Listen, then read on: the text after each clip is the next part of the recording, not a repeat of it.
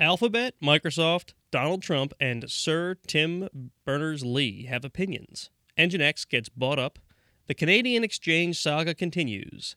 And we're talking about change management on tonight's Iron Sysadmin podcast, episode 57.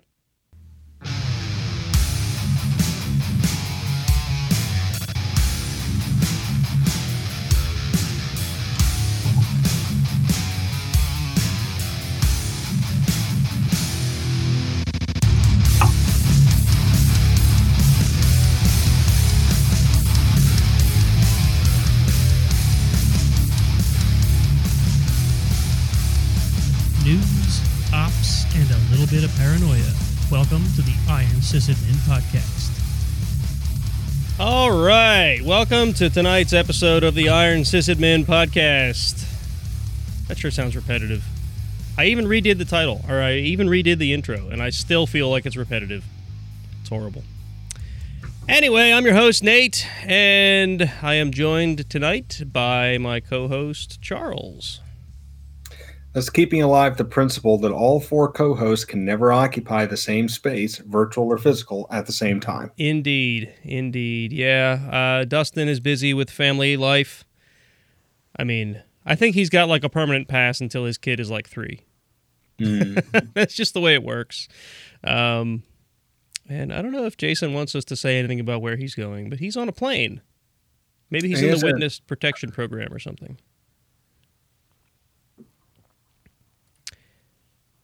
So But- well, he's not here wherever he might be. he's not here. He's he's fleeing the country, perhaps.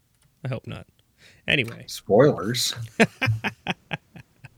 so we got quite a bit of news lined up for tonight, so I guess we may as well get going.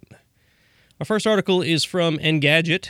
Um, so this this sort of harkens back to our last episode where we talked about uh, the folks who brought us Gab. We're also bringing us a comment section for the internet. Well, Alphabet, aka the company that owns Google, and many other properties, starting with various letters, which I think is why they call themselves Alphabet. Really re- weird plan for a, a business name, but whatever. Uh, they're developing a AI-powered Chrome extension. Of course, it's Chrome uh, that hides toxic comments on certain. Uh, I, I guess the the idea of the Chrome extension would be that it would work theoretically anywhere. Uh, but this is apparently also technology that's already built into a number of sites. Uh, so, like Twitter has been trying it out, but I guess they're they haven't rolled it out yet because Twitter is still toxic as hell. Uh, but YouTube, you can turn on if you're a YouTuber and you have a YouTube channel, you can turn on like extended content filtering that, that will try to block out toxicity, and uh, that's supposedly based on this same uh, AI. Uh, they had a name for it here. Perspective. Introduced in Jigsaw, which is apparently like the name of the sub whatever uh, organization within Alphabet that developed this thing, which is also an odd name for a. Wasn't Jigsaw like the killer from Saw? I think so. It seems like weird. Anyway, perspective. Uh, so it's uh, it brings about sort of an interesting um, censorship debate, I would think. Um, Well, I mean, the government censors things. Um, private company making a tool available for people to filter content. Um, There's a lot of demand for tools like this. I mean, they're, so I say, don't read the comments because they're swamps. Yeah. Um, the only comment sections that are all readable are the ones that are already being heavily moderated by the site itself. So you've already got this kind of filtering taking place. It's maybe just a little less obvious. right, right. So I mean, look, I, le- I used to read Slashdot on a plus five with a penalty for any account that had a seven digit UID. This isn't all that different in some ways. Yeah, right. So it's um I, I like the fact that it's currently opt in. It's either opt in, like in the example of a YouTube channel, um, it's opt in for the content creator. Uh, and in the example of a Chrome extension, uh, it's opt in for the user. Uh, so that's, you know, good. Um, the thing I, the, the only thing I'm concerned about is like continuity. right? So if if I view the site without the extension um, versus say you view it with the extension, you could be missing out on continuity within the comments section. But uh, I don't know if that matters much. You know what I mean? Like it's I don't not, think it does. It's not like a story usually is told in the in the comments. They could. I don't know. It could. Um, I mean, in the best comment sections, you get that, but right. the best com- comment sections are already heavily moderated, so you're only getting a very, very kind of incomplete picture of what's being said in there. Um, I don't know. Something's got to be done. If you apply this thing to Reddit, does the entire site vanish? Same could be said for Twitter. Same could be said for Twitter. Uh, you know, that's the thing about Twitter, right? I mean, lots of people are already curating their own experiences through. I mean, Twitter has something like this. I don't remember what it's called that lets you filter, you know, like content from accounts that don't have a lot of followers. Yeah. And of course, you can block and mute um, as much as you want in order to curate what you can see and I, have seen a fairly robust discussion on Twitter um, about like what you know best practice for that. You know, when to block, when to mute, and to what extent should you engage with people, or if people kind of come at you with an attitude, so you just you know block them and move on because life's too short. Yeah, I I am curious. So they they use some examples in here about. Um, social networks and whatnot that have had, and they use examples of what problems those social networks have had. They cite uh, Twitter has its alt right meddlers and Nazis. I mean, I don't know if I've run across a Nazi on Twitter yet, but I guess it's there. Uh, I have. Facebook has struggled with anti vaxxers. Now, I am a Facebook user. I have, other than like offhanded conversations, I don't think I've run into like outright hate from an anti vaxxer on Facebook. No, I've certainly seen um, I've certainly um, seen plenty of news accounts of anti-vaxxers on Facebook, and hate or not, you I mean, you have a problem with people advocating a point of view that will get people killed. Right. And YouTube has been forced to lock down comments on videos of young kids due to pedophilic pedophilic comments, which that I had heard of.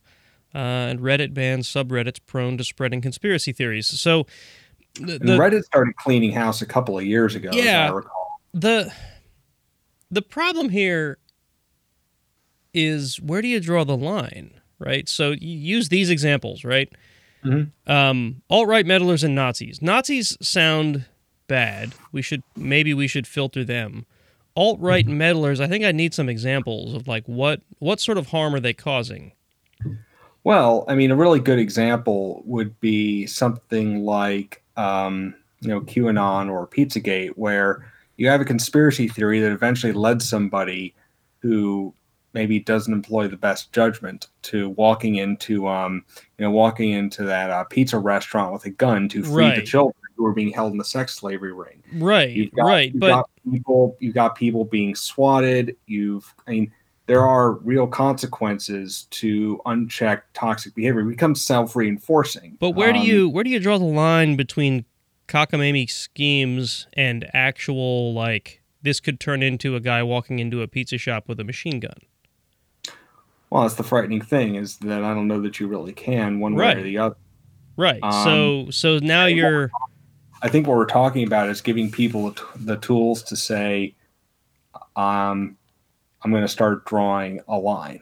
Um, you know, help right. me, help me for some value of toxicity. And obviously, this the part that's tricky is that depending on the transparency of the algorithm, you could have yes. some unwanted side effects. But so, like in in today's media, look at it look, look look at it from that perspective. Depending on which news agency you listen to, your view of the world is painted in a certain way right? Mm-hmm. If you listen to Fox News, you think Donald Trump is doing everything right, and those evil liberals are insane. You listen to CNN, and you get the exact opposite picture, right? And it's really easy to convince people. I see it every day. I see, you know, I know people that are on both sides of that fence, and you hear stories from one side, and then you hear a very different story that uses the same points from the other side. And, like, who's curating the filter? is what I'm getting at, and how transparent is it, which is what you just pointed to, right?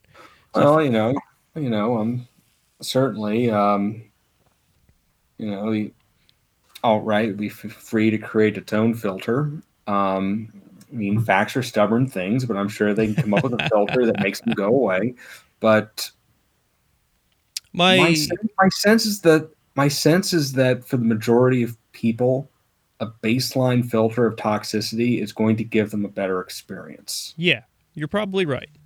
You're probably right. The, the the thing I'm concerned about is when we're intentionally filtering information that comes into us.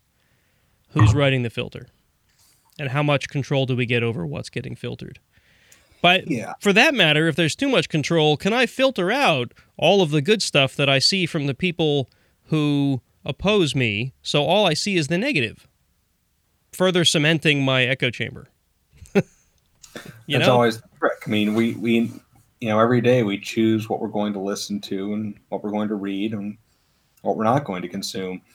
Um, but there are some communities that I've participated in that are just so toxic from yes. assholes. Yep. That at some level I realized that I had to rethink my participation because it was actively you know, it was emotionally draining just to, even if I wasn't engaging, just to see that they were there and that they were doing that. Um, I've been there. And it's like, I,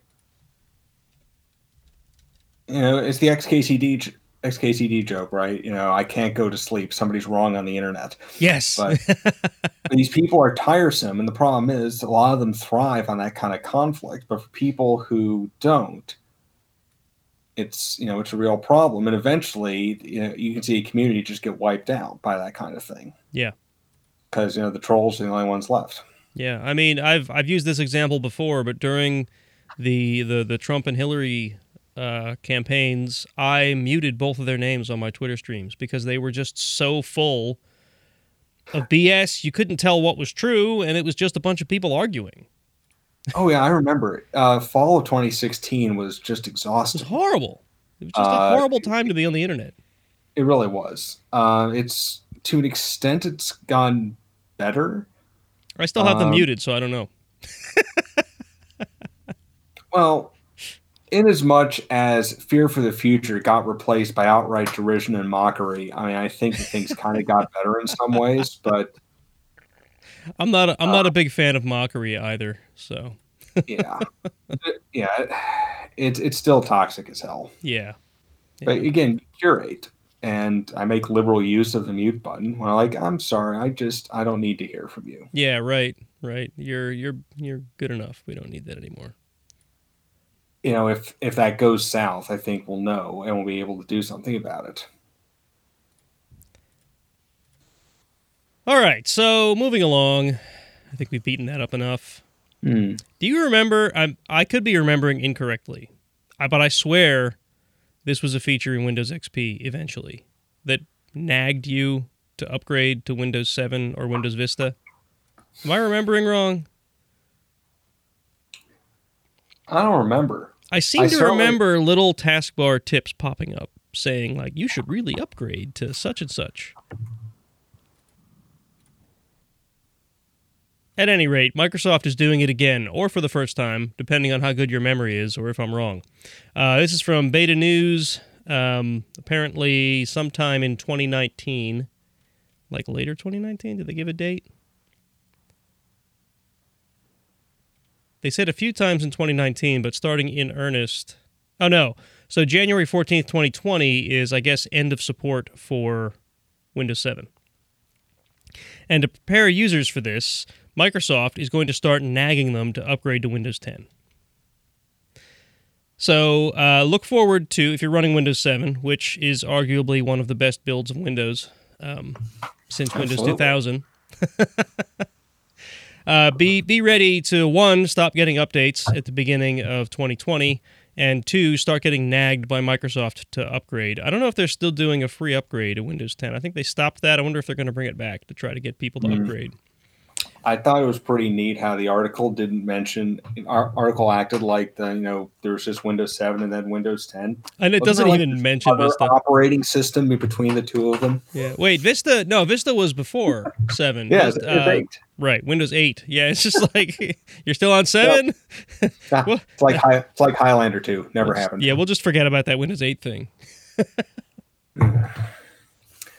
I mean, I admit the first time we imaged a Windows 8 machine in my last place of employ- employment, we were almost literally crying with frustration the first time we played with Metro. Oh man, And we were uh, like, oh, where is my my brother-in-law probably still has a Dell laptop that he bought with Windows 8 on it, and he brought it to me for I forget what it was. It wouldn't boot or something, or Windows was acting flaky. Probably had like malware on it or something, and I couldn't get the damn thing into safe mode.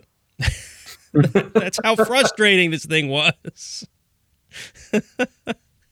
yeah, uh, I've never owned a Windows 8 machine. Um, my wife and I, one Christmas, um, I basically got us both laptops because we both had aging laptops.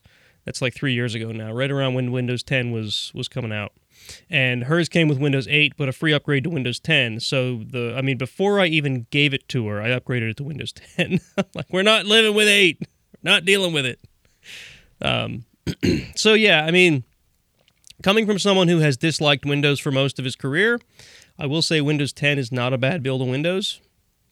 Um, I don't run it frequently, but when I have had to run it, it's much less frustrating than I remember Windows being, and it's uh, it's more secure, according to Microsoft. It's even in this article.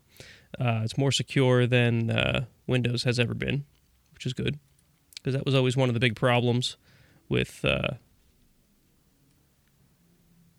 am I getting choppy or something?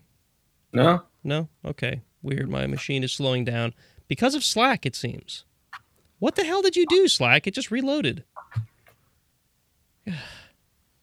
You've been hacked. We're, I've, we're I've been hacked because I'm not running Windows 10. Microsoft found out that I'm running Fedora and they said, no, no, you must switch. Anyway, um, where was I? Oh, I think I was talking about how Windows 10 was a decent build of Windows, and I'll stand on that. I've been fine with it. Yeah, yeah. I mean, I I still don't use it to get work done. I basically use it for gaming and uh, a handful of other things that are not all that important. Um, I use Fedora for the podcast because it's the laptop I normally would run Windows 10 on, and I don't trust it to run the tools that I need to run to do the podcast. that's that's my level of uh, trust in Microsoft. And my MacBook, which I would use to do this, uh, doesn't like the audio inputs that I have to use from the mixer. There I go, hit my mic again. I, I got to move my mic to some place where I can't hit it, like someplace out of arm's reach. I don't know if that'll ever happen. Anyway, um, so yeah, my, my MacBook, which would be great to do this show on, it doesn't like the audio inputs from the mixer. It, it doesn't recognize the microphone. So it's like, this is it. Anyway, I'm rambling. I think we can move on, unless you had more to say about being nagged by Microsoft. I think Microsoft's whole approach to updating is fairly responsible, and I think they've been moving in a good direction. Yeah, I do. I mean, I, I joke about them nagging and turning uh, Microsoft or turning Windows into Windows 7 into nagware, but it really is. I mean, it's end of support. You can't keep running it. If you want a secure operating system, you cannot continue to run Windows 7. As great as it was, you're to have to upgrade if you want a machine that's going to continue to receive updates. And the last thing you want is a Windows machine that's not receiving updates. So it is responsible to nag people. Um, the thing I don't necessarily love is when they nag you to buy something, right? So I've got a perfectly functional machine running Windows 7, nagging me to go pay money for Windows 10. I think I'd have a little bit of a problem with. But if it's another case where it's like, hey, we'd really like you to upgrade and we'll give it to you for a limited time for free, and if you get in at the right time, you can get it, I think I'd be cool with that. Assuming your machine can even run Windows 10. If you're on Windows 7, it's probably an older machine, you know. Mm-hmm. Yeah. So, all right, moving on. This is from VentureBeat, which is a place I don't think I've ever heard of. This was linked from Slashdot, like uh, you know anything that I seem to put in our show notes.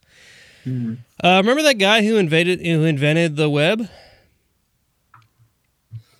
Yeah, I think uh, I think I heard of him once or twice. I didn't know that. I mean, this article implies that he's a physicist. I didn't know that. That would make sense if he was working at CERN. Yeah. Well, again, I hadn't I, thought about it. yeah, I didn't know he was working at CERN until I read this article. I guess I don't know much about Tim Berners Lee. Um, I get, and you you said Sir Tim Berners Lee from uh, Knighted for Services to Technology. Oh, good, good guy there. Uh, yeah, so he's basically went on. Um, I guess it's the 30th anniversary of the uh, the birth of the World Wide Web. So uh, I guess he was speaking somewhere. Was he speaking somewhere? No, it just says he made an open letter. Although there's a picture of him speaking. I guess that's just because they needed a picture for the page. Uh, he wrote an open letter to the internet, basically saying that um, the web in general needs to grow the hell up.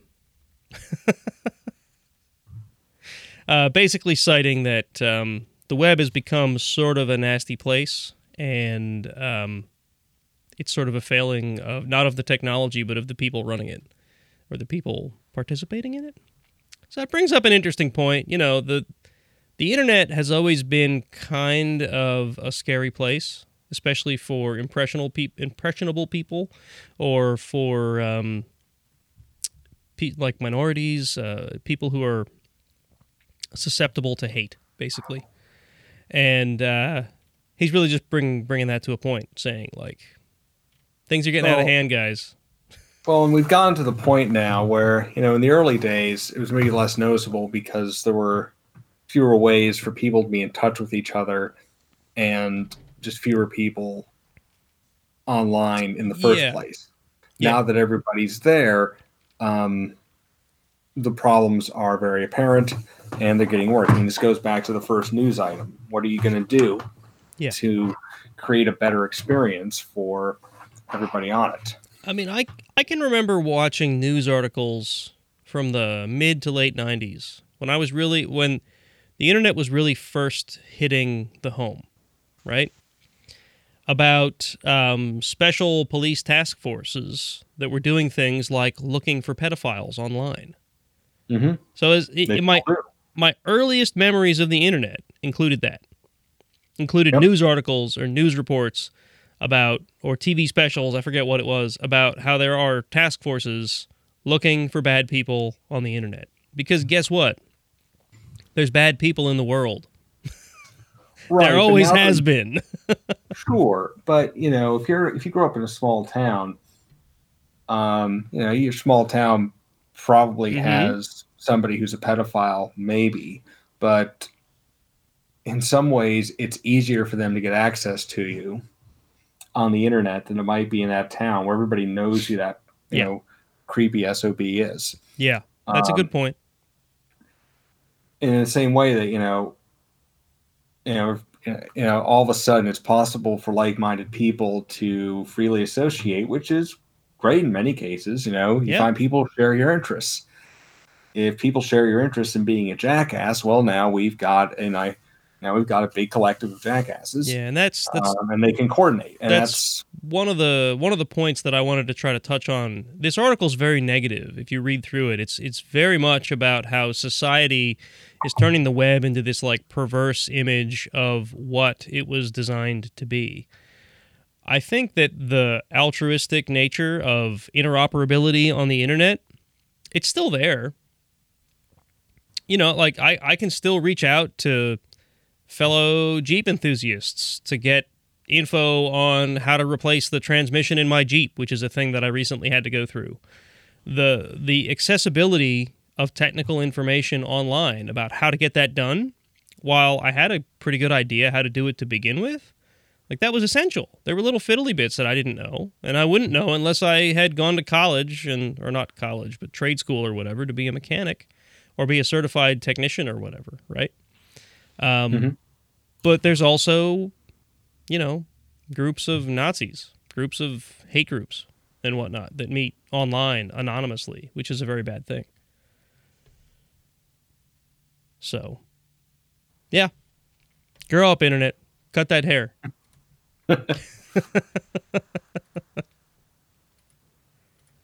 All right, I included this next article, which is from the Hill, not from the Hill, but from the place, the the the the news outlet called the Hill. From the Hill has a different meaning for you and I, Charles. anyway, um, I'm really not in love with the autoplay on this, which came back when I just went back to the article. Yeah, that's exactly what happened to me about 10 minutes ago, and I had to mute the tab because, like, as soon as I came back to it, it starts playing the stupid video again that's basically reading the article. So, uh, this is a pretty simple statement here. Donald Trump has decided to back an effort to um, stay on daylight savings time. So, the time switch that the time shift that we just made this past weekend, which has got all of us tired now and we're probably just recovering from it. Uh, I guess he wants to stay at that time, right? Which is what a lot of people have suggested in the past. So I speculate that because Donald Trump supports it, it's never going to happen. That would seem to that that's usually how this works. Yeah. um, which is kind of unfortunate. So Donald uh, Trump just killed our our chances of getting off of or getting on, I suppose, to daylight savings time to stop the stupid clock shifts. because he's he's spoken out to support it. My only insistence is that if it stops, it stays stopped. The only yes. thing that could be worse if it came back. Yes, right. And so, just getting off of it's going to be obnoxious because hey, guess what? We've got to patch every system that has time zones on it. Yeah, but I did that once before, years ago yeah, when they when they switched yes, them. It was, it was and it was awful. It was annoying, but I don't I don't know if I'd call it awful. Not from my perspective. Maybe from a you desktop perspective you didn't have legacy Windows 2000 servers, didn't did you? This was if I remember that the last time they changed daylight savings time was in an era where Windows 2000 was still supported.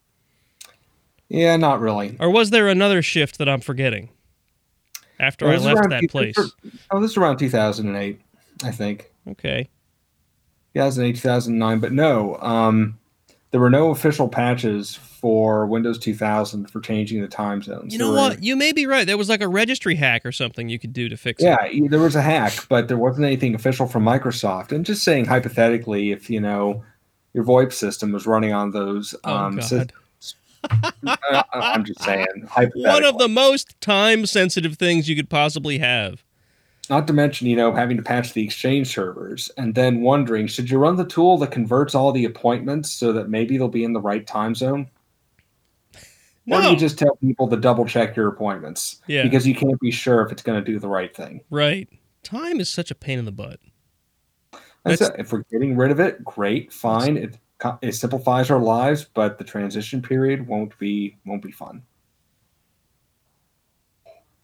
Yeah. Time is a pain in the butt. Being being the guy who's had to manage our uh, uh, calendar and communication system. What's the word I'm looking for?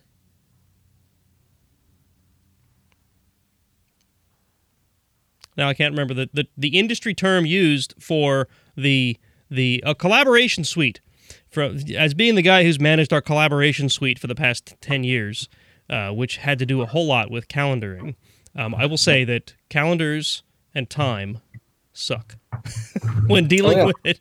Dealing with it from a technology perspective, they suck. no, daytime problems are the absolute worst to deal with. Yeah, yeah. So yeah, maybe daylight savings time will end, but not if Donald Trump supports it. Anything he likes, the rest of the world hates. All right. What was the next? We moved that Bitcoin. one. Sorry, my my uh, tabs are out of order here. I didn't open this one. Let's open that up now.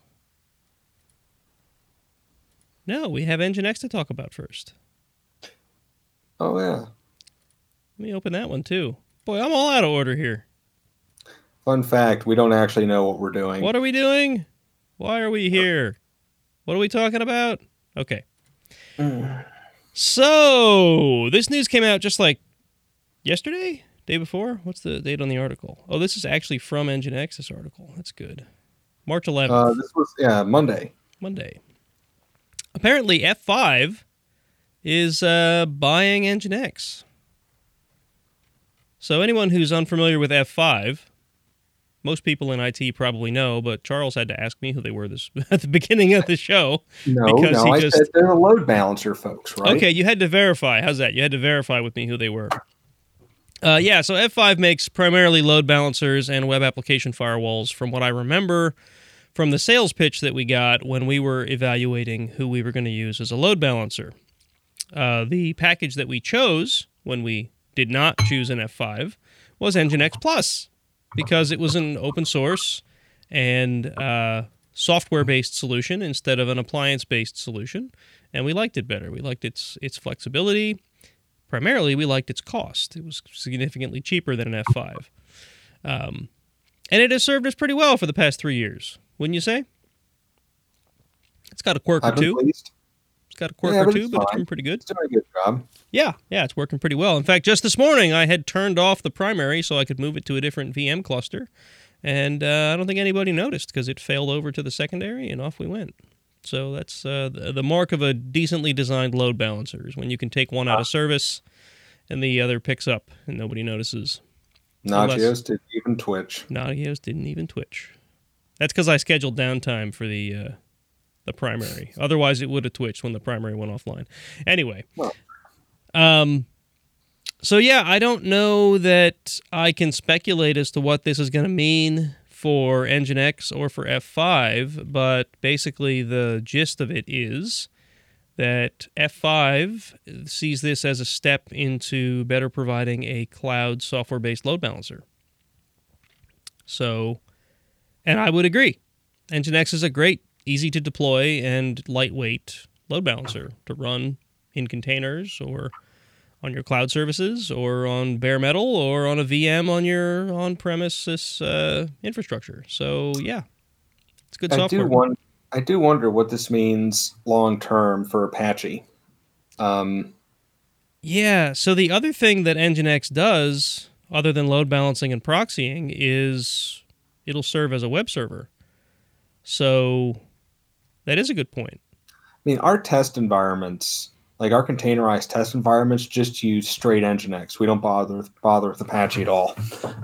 Uh, there's no at this point. I think we're mainly running Apache out of habit.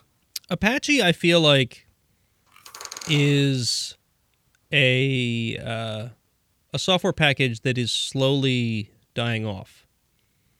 I think there are lighter weight solutions to what Apache does and as we're moving to things that are better served by a proxy than a full on web server, things like Nginx make more sense. Right? So, how many applications do you know that are running in like this lightweight, application specific web service? That all you really need is something robust in front of it to terminate SSL sessions and pass the traffic to the back end. Mm-hmm. Nginx is perfect for that. Like it absolutely is. perfect. It does a really uh, great job of it. You know, you can even just, you know, especially now with PHP FPM. So already you've seen you split out the traditional, you know, Apache PHP integration. Apache's just hitting a proxy that effectively hitting a po- proxy it just happens to be PHP. So you can very easily just swap in Nginx instead. Right. right. Same result. We've had a case or two that I can think of uh, in the services that we run um, where there's like Tomcat or something that's actually running the web server. And because we didn't want that directly accessible from the world, there's an Apache service running in front of that, proxying to it. Uh, and this is before we were running a larger uh, load balancer or uh, proxy setup. This is from a couple years ago. And then when mm-hmm. we started doing proxying with Nginx, we put that in front of that mess. So it's yeah. like layer yeah. upon layer upon layer. we have a node. We have a node app that's being run that way. Yeah. Um, right. Yeah. So yeah. Guess we'll see where that goes. I want to read more into this. I haven't had a chance to yet. Uh, we added this kind of last minute, even though we fully intended to talk about it. We just forgot about it until we were about to go live. Current uh, iron sysadmin, right? And our last news article for the night. You may remember you were here that night, weren't you, Charles? It was Jason. I was. not Yeah, when we talked about one who added it. Yeah. Quadriga CX Quadrig Trod, Quadriga Trod yeah that that Canadian exchange that the uh, the owner passed away, taking the keys to the kingdom with him because uh, they were on his encrypted laptop, I guess. Um, the plot thickens, and uh, did, did you read through this article? Uh, Jason gave it to us just before he hopped on his freaking airplane. So yeah, oh, oops, we gave it away. He's on an airplane. Um, I, I, um, said that already. I guess that he, I guess that uh, they were finally able to access the wallet, but there are no there are no coins in the wallet, and furthermore, there seem to be other accounts that, you know, undocumented accounts that were moving moving money around. That's great. So they did get access to the wallets now, huh? Uh, yeah. The wallets have been found to be empty. That's the first statement in this article. Holy crap. Discovery yeah, so there's uh, 137 million US that's uh, unaccounted for. Wow. Isn't the point of uh, or one of the points of this distributed ledger system that, that Bitcoin runs on that you can see where these things went? Uh, ostensibly, yes. I am not a Bitcoin expert, but I mean, I think that's kind of the whole idea. So they can see that they move. They don't know who owns the destination wallets, perhaps. Maybe that's it.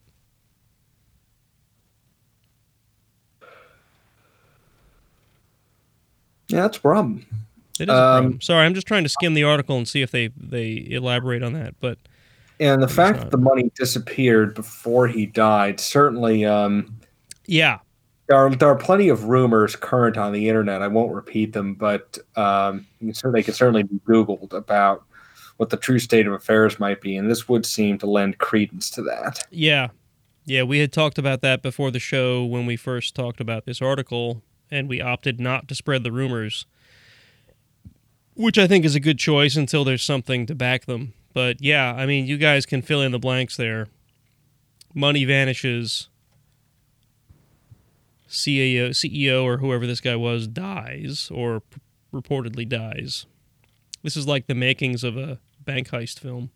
I was gonna say this was pretty good when um, when it was the Italian Job in 2003. it's a fun movie. Heard yeah. it here for yeah, I don't yeah. know that I've seen that one. I'll have to look it up. One of the, the many interests that Charles and I share is an interest in in you arguably poor movies. Yeah, but this is actually good. it's actually good. Okay, so it doesn't qualify. Actually, this is actually good. Yeah, yeah. I I love a good B movie, and Charles loves them even more than I do. yeah, sometimes you want to see trash yeah, sometimes it's fun to just sit down and make fun of a movie, and you can't make fun of a high quality movie. I mean, I can, but my wife gets mad at me. Mm. Too much Mystery Science Theater 3000 as a kid. All right, so yeah, the plot thickens, and I think that closes the news. That closes the news. That closes the news. Okay.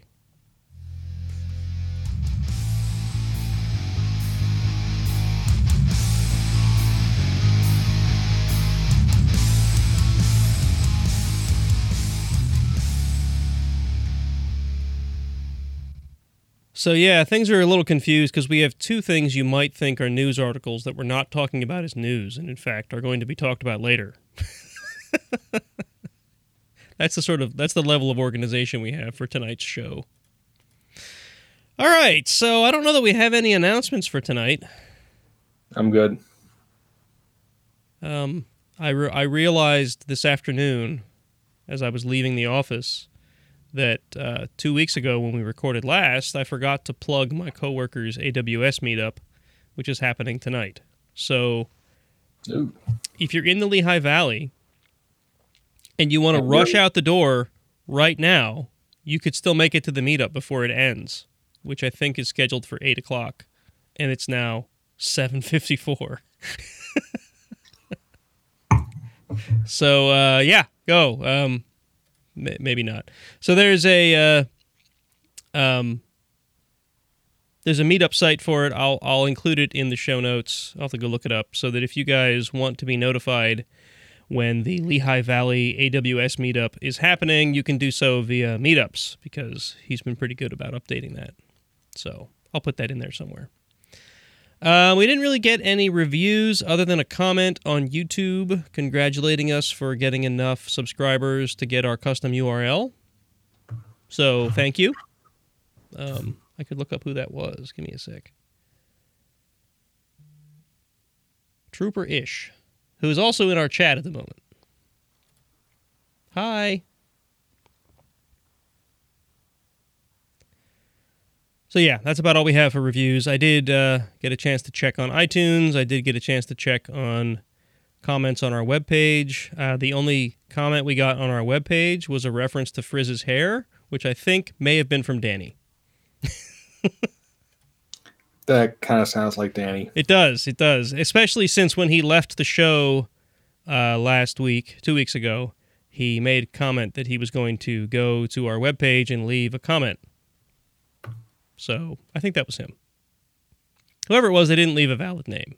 So that could have easily been him. So yeah, uh, if you want to review the show, uh, do so via iTunes or I guess any of the other platforms that we're on that allows you to leave reviews. Although none of them seem to notify us when people leave leave reviews. So I'm sorry if we miss your review. we do our best.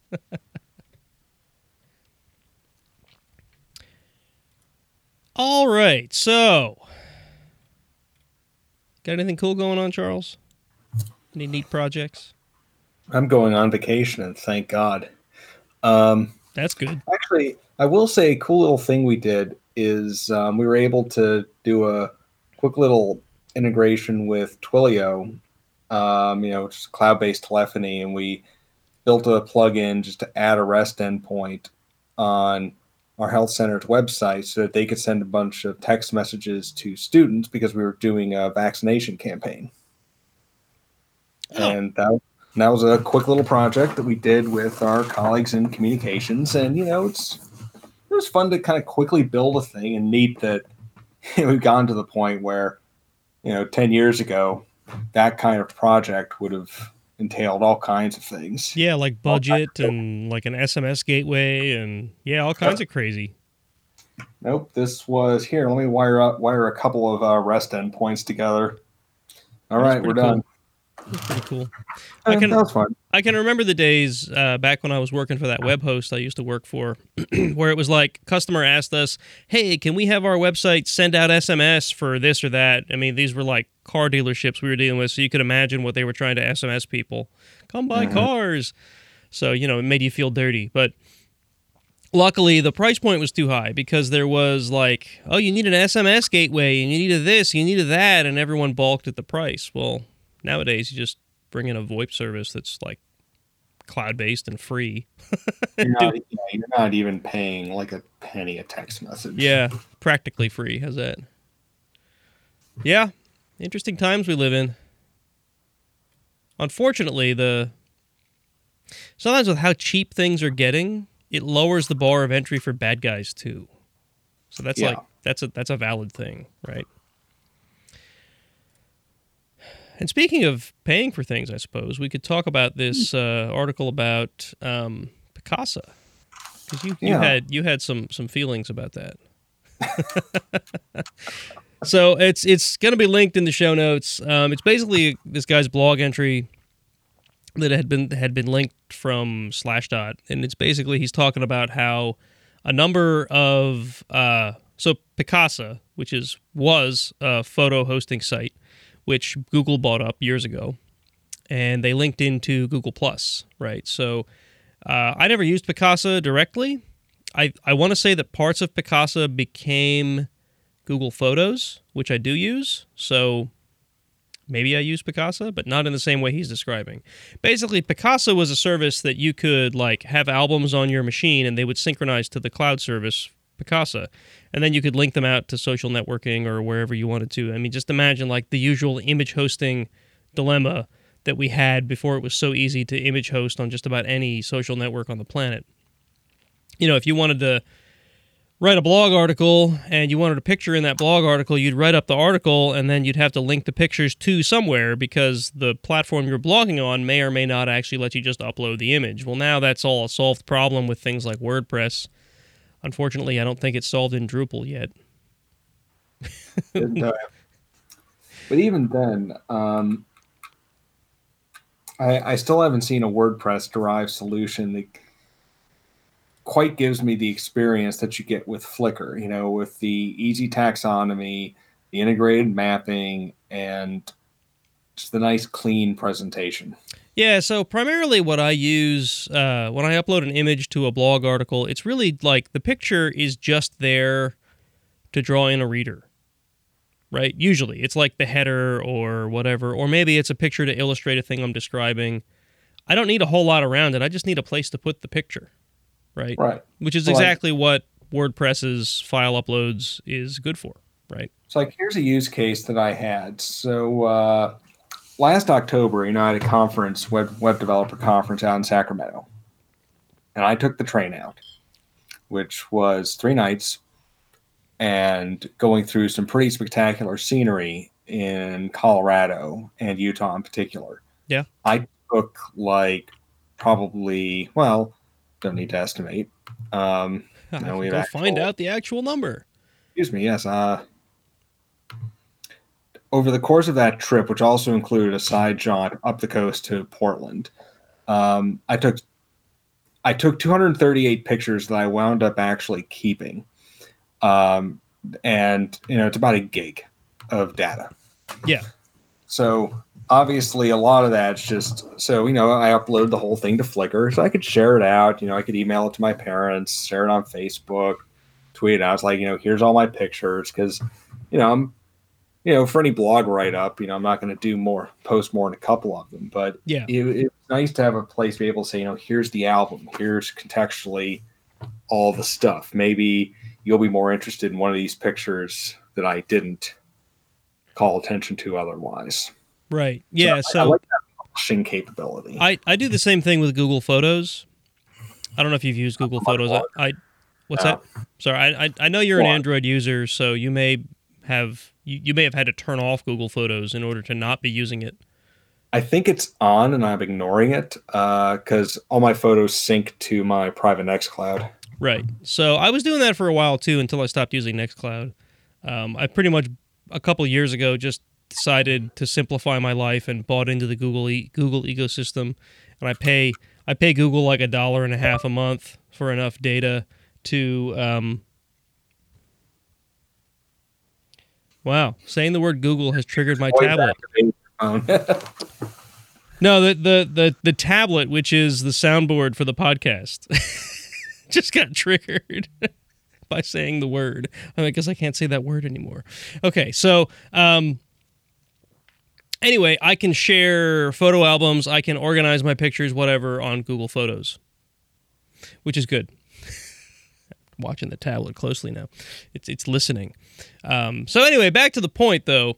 Um, Picasa eventually got roped into Google Plus, which was you know when Google was still trying to fight Facebook. Google Plus is now a service that either is or is going either is dead or is going away. Um, I forget what the kill date was, but I think it's I think it's on its way out. Mm-hmm. Um, so with the death of Google Plus, according to this blog article anyway, comes the death of all of the photo albums that were on it.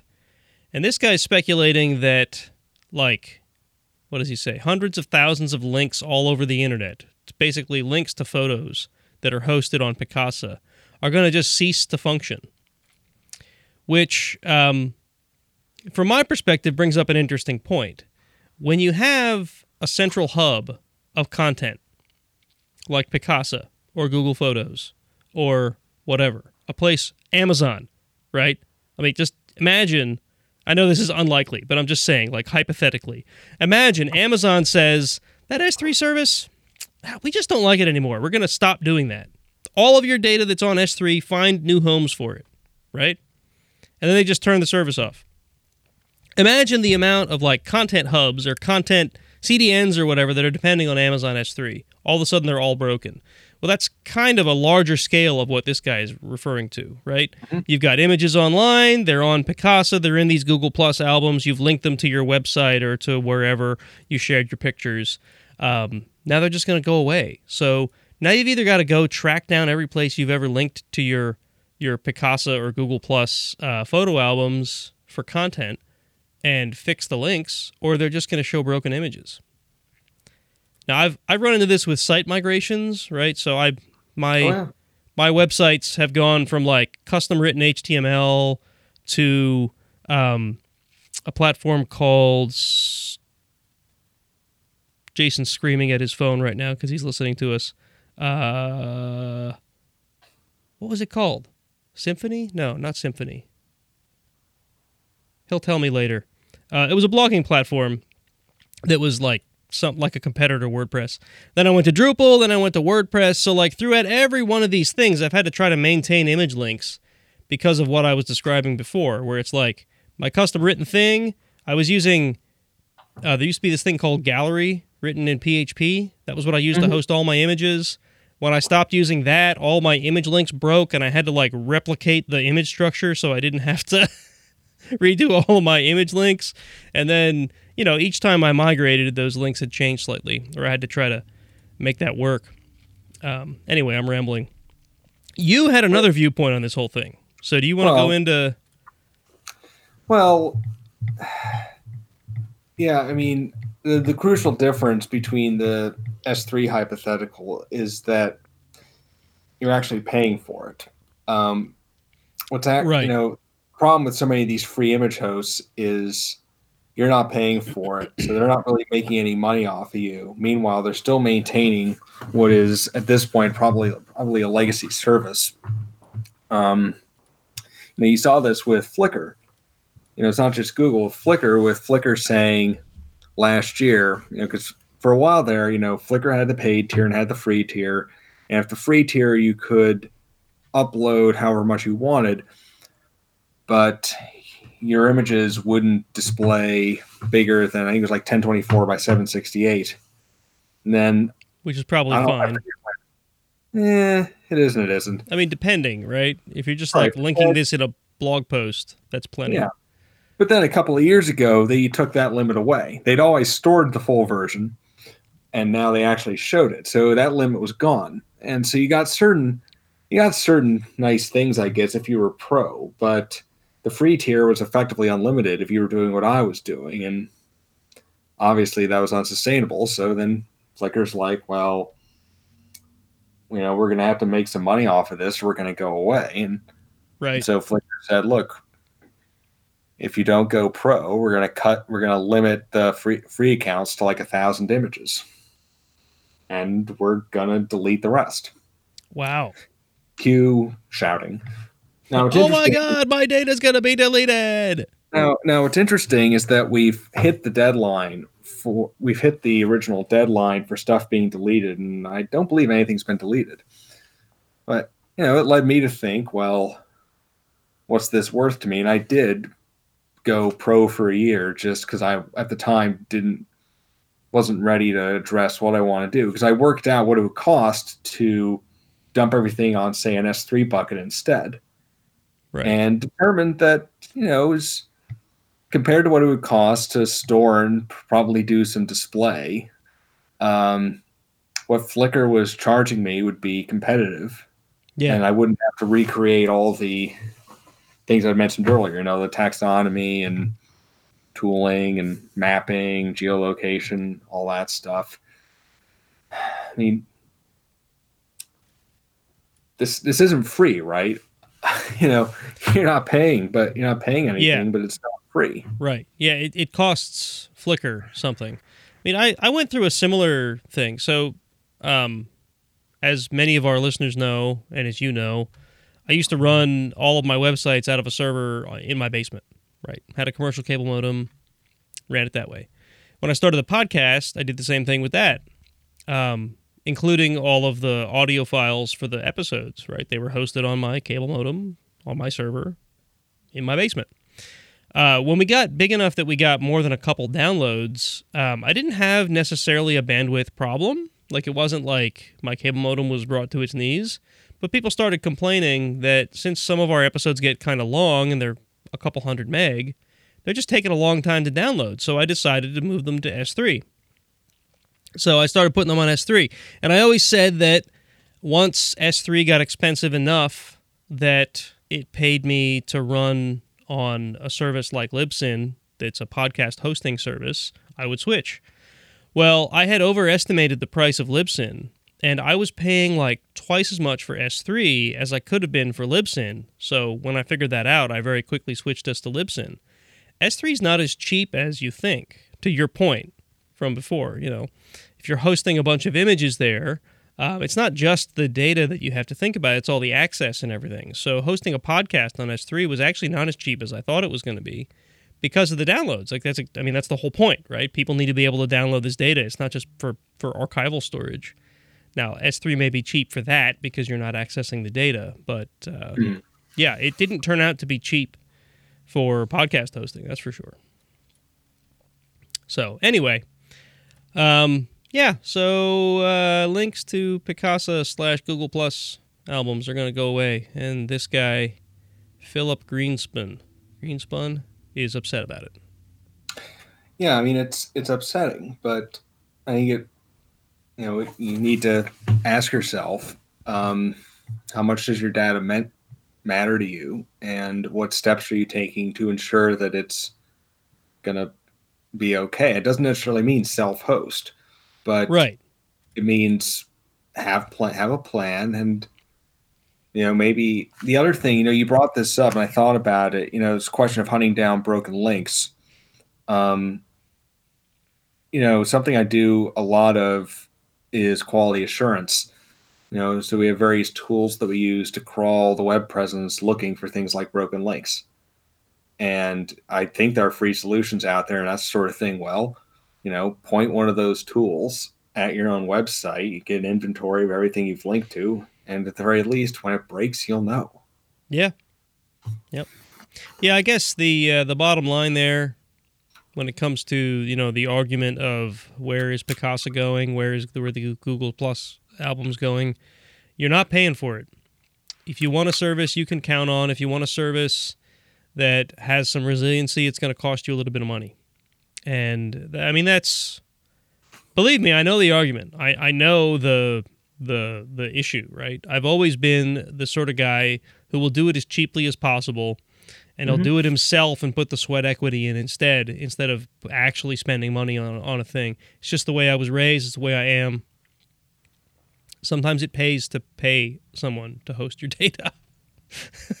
Sometimes it pays to pay for a service. That's all there is to it you know, I started black, you know, I started backing, you know, I have a, you know, I have a NAS and I started backing up to Amazon Glacier. There were plenty of other options. Glacier costs me 10 bucks a month. Yeah, right. And it's, it was uh, not quite fire and forget, but pretty close. I have a bunch of media. You know, everyone has their DVD and music collection, right? Mm-hmm. Uh, a long time ago, I started the effort of digitizing all of it that I cared about so that I could do things like copy it to my phone and play MP3s instead of having to lug a CD around with me. And then Google Music came along and I was able to synchronize it to a cloud service. Same deal with DVDs, right? I don't I, I don't put a DVD into a DVD player anymore. I copy it to digital and I put it onto a Plex server in my basement. I know you do a similar thing and I basically run my own little video on demand service for my own personal use. Um, I've thought about backing those movies up to Glacier mm-hmm. because there's like probably a terabyte of data at this point that took me countless hours to copy. Like that wasn't free. yeah if I were to, uh, yeah, I've got DVDs of all of them sitting in the closet, literally behind this machine that I'm podcasting on. There's a closet with boxes of DVDs in it, like just boxes of hundreds of DVDs, most of which I've digitized at this point. Um, mm-hmm. If I were to do it again, it would take me days. oh yeah, and it's days, weeks. Yeah, right, uh, right. Yeah. I mean, there are times that I'll be like, "Oh, there's these movies I forgot about," and I'll put a stack of them on this desk, and I'll be like working or whatever, and popping DVDs in and letting them copy and continuing to do my thing. Um, if I were to have to redo all of that, it would take some time. So mm-hmm. yeah, I've I've thought about the idea of copying all that up to S3 and throwing it into Glacier just in case. The question would be, how much would it cost me to get back out if that thing died? Oh, all the money. Yeah, uh. yeah, it would be a lot of money to get it back out. So, anyway, there's people that host Plex in the cloud. You know, they'll they'll put the data on S3, and uh, they'll run Plex on like EC2 or something, or I don't know what the proper way to do this is, but there's people who do it that way, and they just stream from the cloud. They don't stream from a local Plex server. I don't know if you're familiar with this uh, phenomenon or not, but I have a friend who does it. Mm-hmm. So I don't know what the legalities of that are. So I had one other quick thing to chat about, and this is just a follow up from last week. So last week we talked about this this stupid Momo Momo challenge, which had really just hit my radar the day we were recording. Sorry, two weeks ago, and I had mentioned that I had put a couple hours of research into this because I mean Charles, you didn't hear all this, and you're unfamiliar with what the hell Momo is. You mentioned before the show. I don't know if you if that's. I'm going, be, I'm going to be staring blankly into space during this segment. Okay, so a very quick recap. Momo or the Momo challenge was this hype fueled thing that hit social net social media about two weeks ago, at least in the U.S. Apparently, it's been going on for longer in the EU, um, or in the UK. I guess that's the same thing. Whatever. Um, not for much longer. Not for much longer, right? Um, uh, uh, two two weeks ago, it started hitting my Facebook feed. Started hitting a few other social outlets that I that I follow. That oh my god, watch your kids. Your kids are going to get convinced to kill themselves by this mythical thing called Momo. That's gonna it's gonna interact with your kids and it's gonna it's going to tell them to do bad things. And then, I mean, there's kids have died. Did you know kids have died? Kids have died because of this. And I started doing some research because, you know, I've got kids, they're on the internet, and this is like a valid concern, right? And of course, everybody's panicked about it, so it must be true, right? So I started doing some reading, and it turns out there's no evidence that anyone has died. There's no evidence that anyone has killed themselves. There's no evidence that anyone has even hurt themselves as a in in in response to the Momo challenge. And Charles, uh, if you want more detail, just listen to last week's show or just Google the word Momo. You'll find all kinds of stuff. Um, it was all a hoax. And there's now there's a link in the show notes to a, a New York Times article that describes this. And I swear that there was a that there was a mention in this article about um, the so I mentioned last week that Momo the, the imagery of of Momo came from an artist's sculpture, right? It turns out that it was he's like a special effects artist, and he made this thing um, on commission for somebody, and he's actually destroyed it now because of the the world's reaction to this imagery. Uh, he he decided that the um, that there was no reason for it, for it to still exist. So, in order to actually help children sleep better at night, which is the quote that I read, which I swore was in this article, but I can't find now. Uh, if I can find it, I'll add it to the show notes later. Uh, he said to help the children of the world sleep better at night, he's destroyed the, the freaking sculpture. which I thought was pretty cool. He put all that work into making the thing, and then he destroyed it just because of this stupid hype. But anyway, uh, rest better at night, folks. Momo, as we speculated two weeks ago, was never really a threat, and the only uh, the only problem was the problem we created, which was by spreading the word of this silly hoax and making people panic. That's what it comes down to. And that, I think, is all I'm going to say about Momo because it's not worth talking about anymore. It was a stupid hoax. And the more we talk about it, the more credibility it gets. Right? Right. That's how hype works. So, I think we can finally get into the main topic. Woohoo!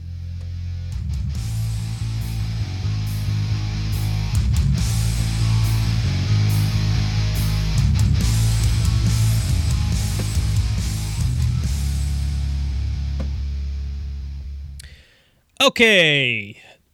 I got like a full on actual IT related topic to talk about tonight. Isn't that cool? Considering we're an IT podcast and all. so, um, I was thinking about topics and I couldn't remember if we had ever covered this before. So, folks, if this is a repeat, I couldn't find proof that it was. Charles thinks it is.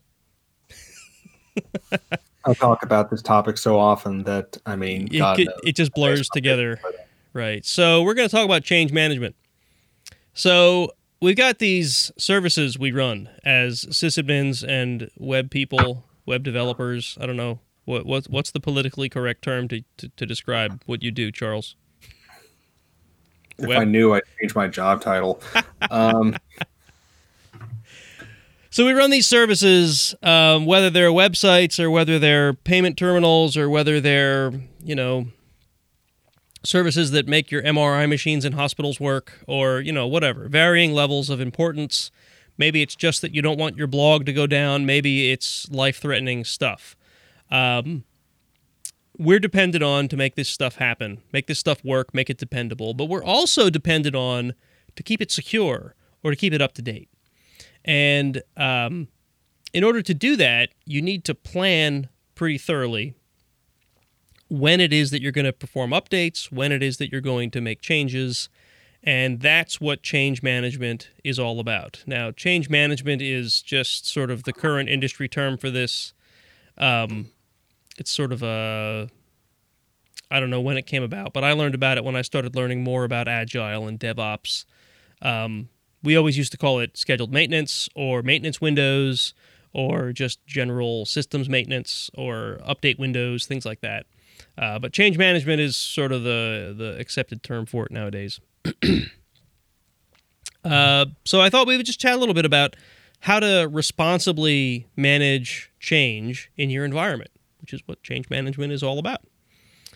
So um, at work, and Charles, you you get to benefit from this.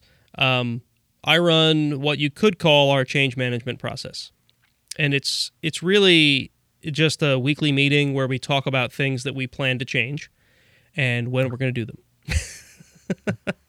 so, yeah. Every service, every group of people that are responsible for a service have sort of their own processes. I know you're very detail oriented, Charles. Um, some other groups on campus are a little little looser with it.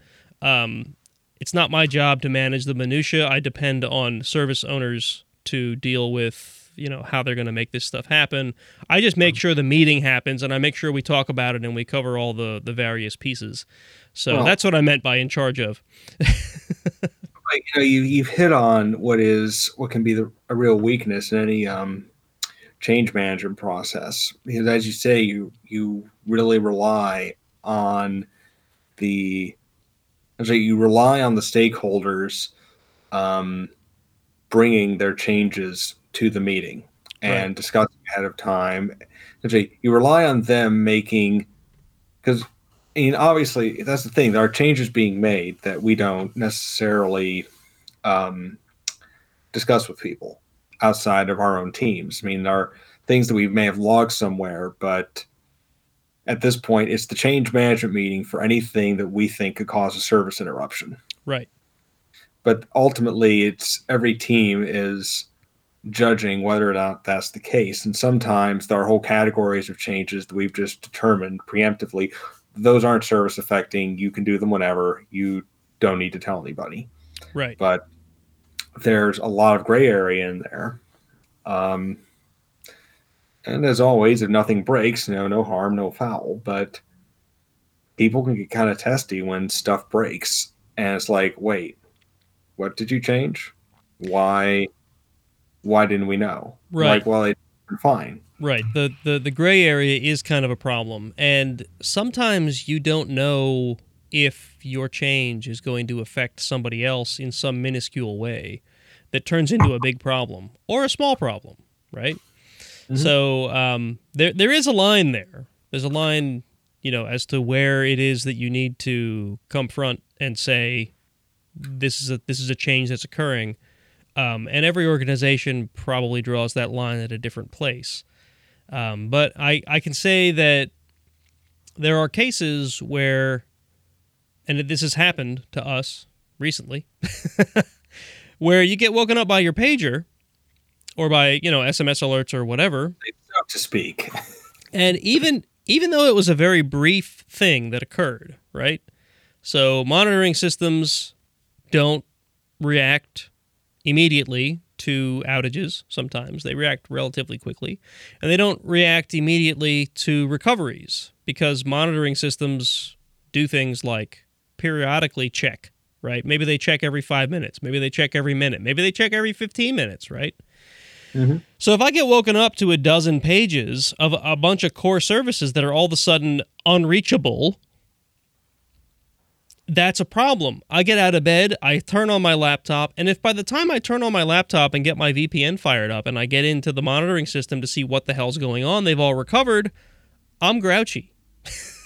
Yeah. and the last thing you want is a grouchy senior sysadmin, right? grouchy everyone, really. But yeah, and you know, the ideal, of course, is that stuff doesn't break during the day in the middle of the night. I mean, it I mean, obviously things will break, but you know, if you have a robust change management process, at least not nothing should be breaking because of any purposeful action by anyone on the team. Right. And I guess the the point I was trying to make earlier was um,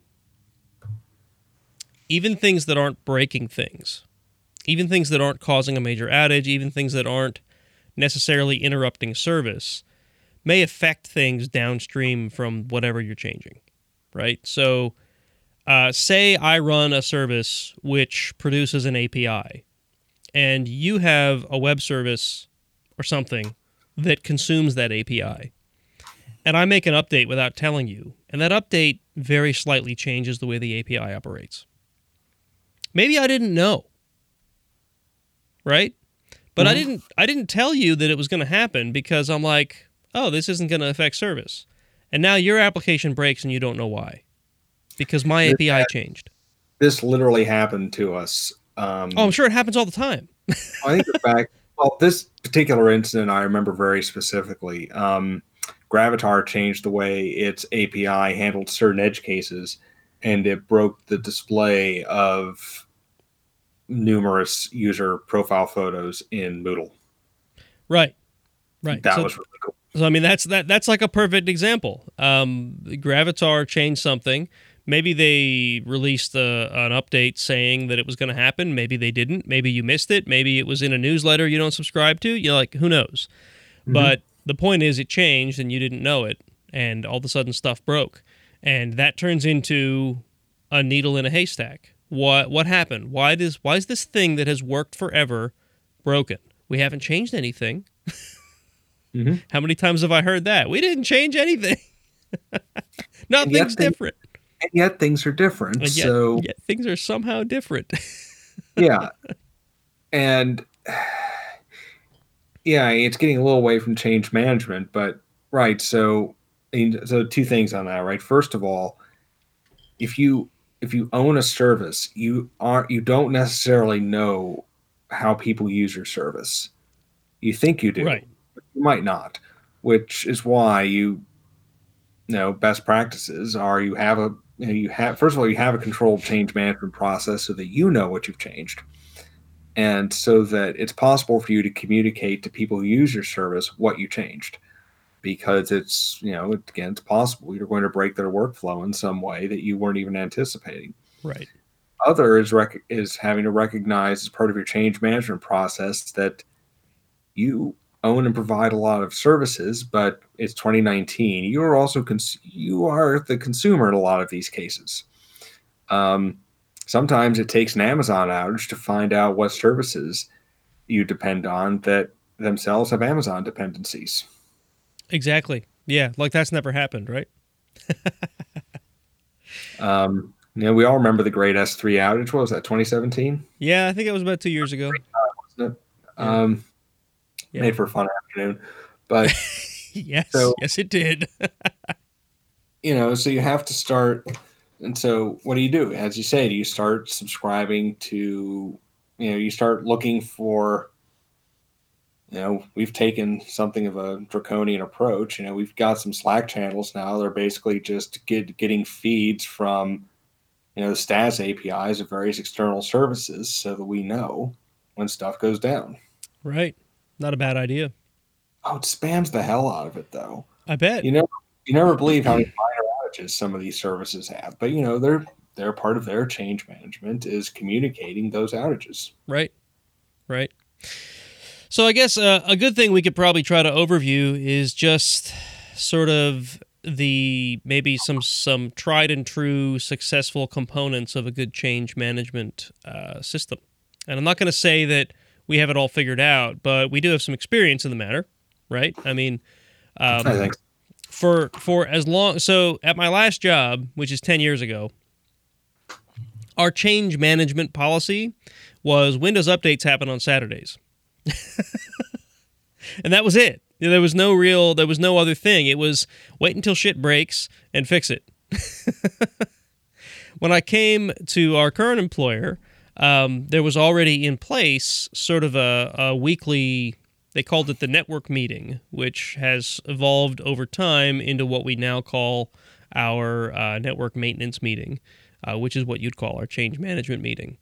Um, so, really, a good first step to any sort of change management board or change management um, meeting is to meet, is to, to get people together that run services that are dependent that your organization is dependent on and get them together and just start talking about you know when when is when are all the Linux servers going to get updated? Uh, when uh, when is Apache updated? When is when is WordPress updated? When do patches get applied?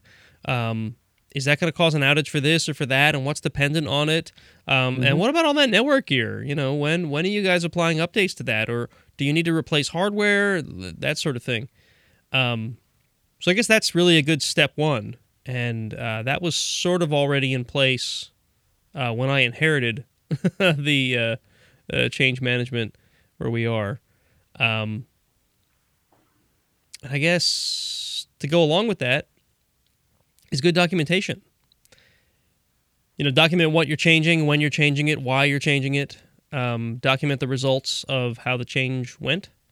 Um, I don't know. You're you're better at documentation than me. Do you want to elaborate a little more on how you guys manage well, this? Yeah, I mean, we have effectively I mean, there's two types of documentation here. One is I suppose you might call your stateful documentation or your more permanent documentation, which is your internal stuff on this is how we configure a web server. This is how the, the these are the endpoints of this API. This is this is our process for renewing certs. This is our process for configuring SSL, uh, TLS. Um, yeah, you can't call it SSL anymore. I know, and of course, I make you the have same to, mistake all the time. You have to keep that documentation up to date. Um, the other type of documentation is the kind of more your you know, change documentation, which probably in a separate system, which is where you make a note that, hey, on this day we did these things. And you know you have that so on the one hand other people can be aware of what you're doing and also for your own benefit. Um, let's say you make a configuration change and then a few days later your monitoring and quality assurance tools make it clear that you broke a whole bunch of stuff. Well what did we change three days ago right that we changed that um, sidebar, it's amazing what um, two characters in an Apache config file can accomplish. Oh, absolutely. Or it's amazing. It's amazing what one character in a DD command can accomplish. Oh, that's. I wasn't going to bring that up. I have uh, talked about it openly on this show. It's it's fine. yeah. Um, so those are both important types of documentation. Um, they don't do the same thing, but they do complement each other. Right. You know, one says where you are, and the other, at some level, is saying how you got there. If your internal documentation has revision history, that's even better. Then you can see how things were. Right. Right. So there's th- this whole conversation is reminding me of a scene from the book The Phoenix Project. And Yes. I know you've read it as well, um, where things are just a shambles.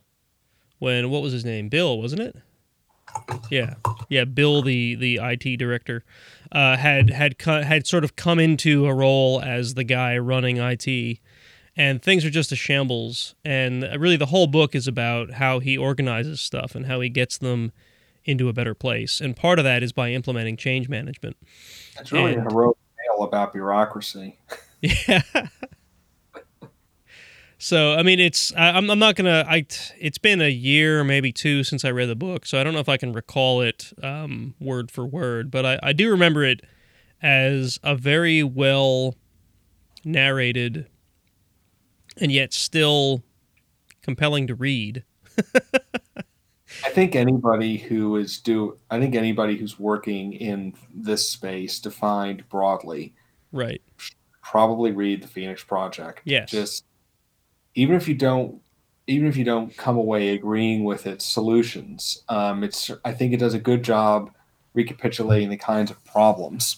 Absolutely.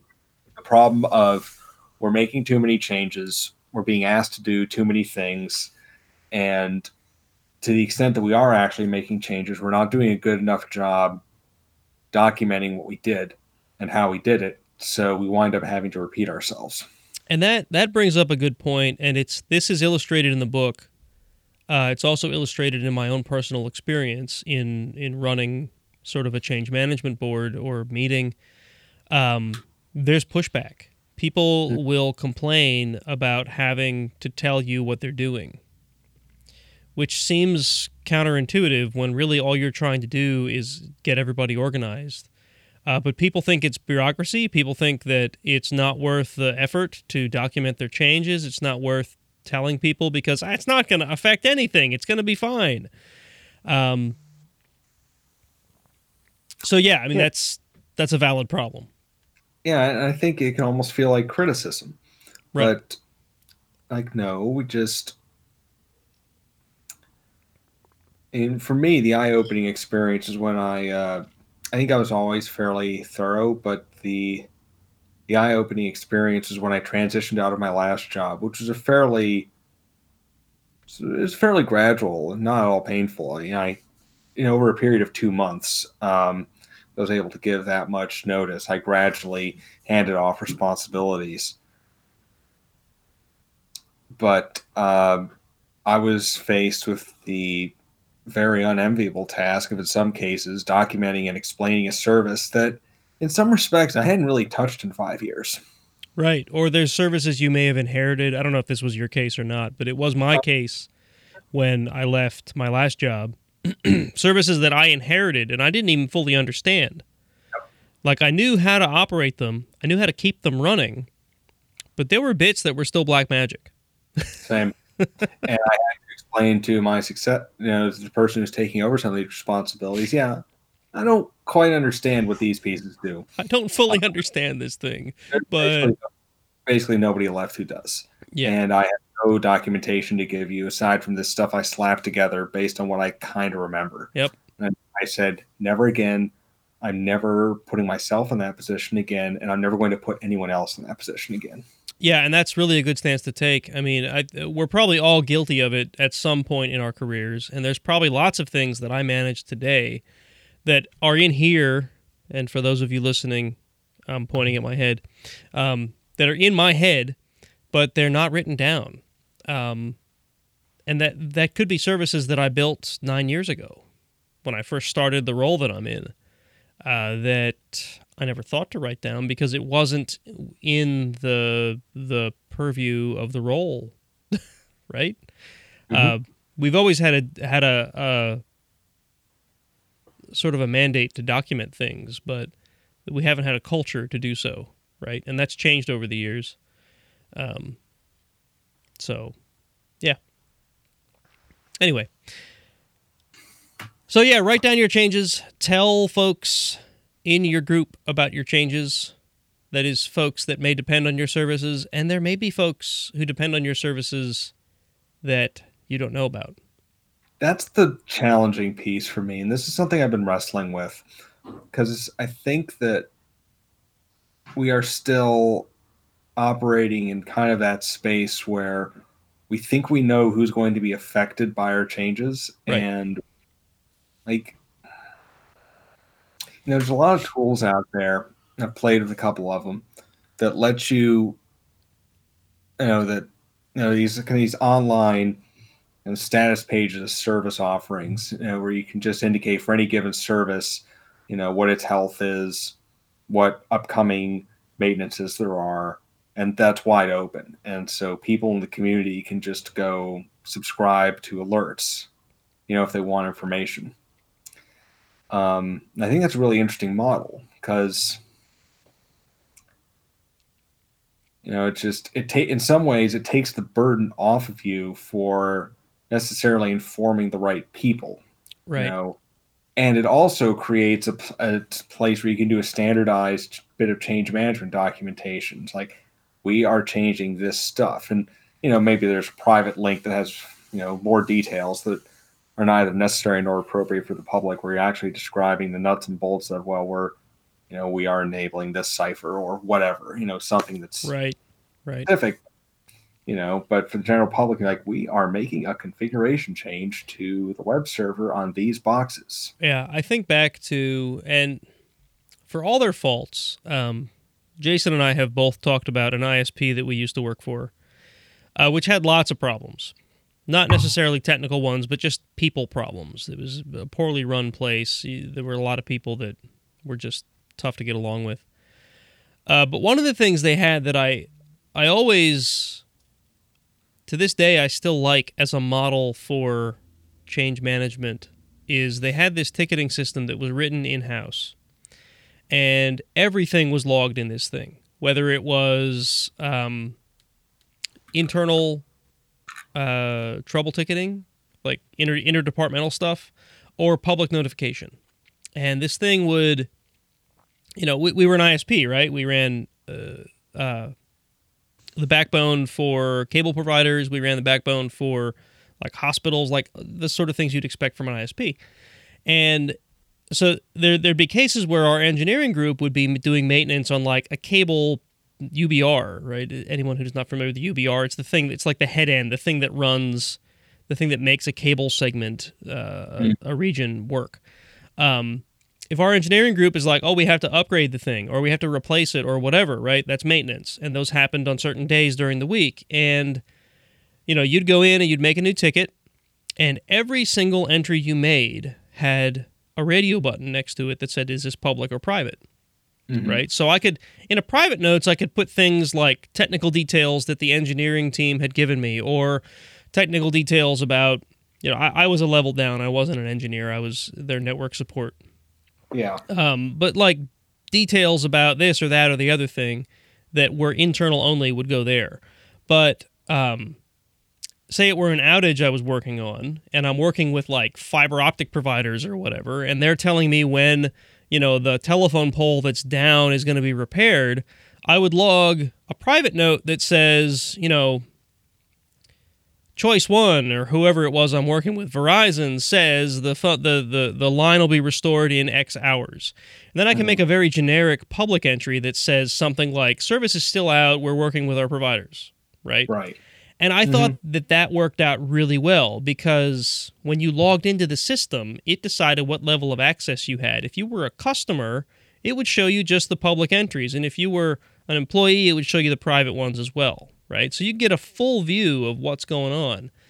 Now, right. at a place like where we work, it's kind of overkill, right? I could still see the usefulness, but it's still like, um, how often would we use a thing like that? You know what I mean? Yeah. Um, and this is actually I actually remember I showed you this application when we were first looking looking at ticketing systems. So you've seen it. I think you've uh-huh. seen it. And you remember it was it was kind of ugly, but it had the features. And the features what I liked. Yeah, but no, it was ugly as hell. It was ugly as hell. It was a bunch of tables and it was written in Perl, man. Perl. yeah. No, and it's a good point, but obviously we don't have as many customers or as broad an impact as an ISP, but at the same time, right. we do have a fair number of transitory outages, and I think we probably don't see a lot of the communications that those spawn. Right. Um, you know, involving um, you know tier one support. Now, I mean, happily, we don't. You know, we're not in a situation, uh, knock on wood, you know, where we're maintaining a lot of rickety systems and stuff goes down. I've been there. I never want to go back. No, but nightmares. But you know, just speaking hypothetically, if we were ever in a situation where that changed, or maybe we're in a situation where we're changing a lot of stuff, you know, in some ways we're coming off the end of a long sprint where and we rebuilt a lot of things for high availability. Right. But we're probably going to start touching things again soon. And having a way to very easily indicate, uh, yeah, this service this service is intermittent. In other words, yeah, we broke stuff. Um, yep. You know, half of it's migrated and half of it's not. Listen, um, I I learned how to quickly type and spell the word intermittent when I worked at that ISP. So it's so disingenuous. it's such a lie. what we're really saying is maybe it's up and maybe it's not, but we certainly don't know what's wrong with it. Um, Services are intermittent. uh, it's on fire. Maybe it'll work. Um, yeah, it may work sometimes. Intermittent. yeah,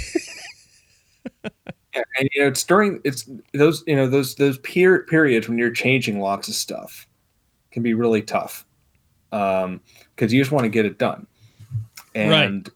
don't right. want to have to take the time to stop. Like, why am I noting this change? It's going to change again in like a week. Well, one reason might or be five minutes. Th- you thought it was going to change in a week but maybe it's not going to change for two months because your project gets interrupted by something else. Right. And then you're going to come back to that in two months and be like, huh, what state did I leave this in? What well, was I doing? What is this? What's my name?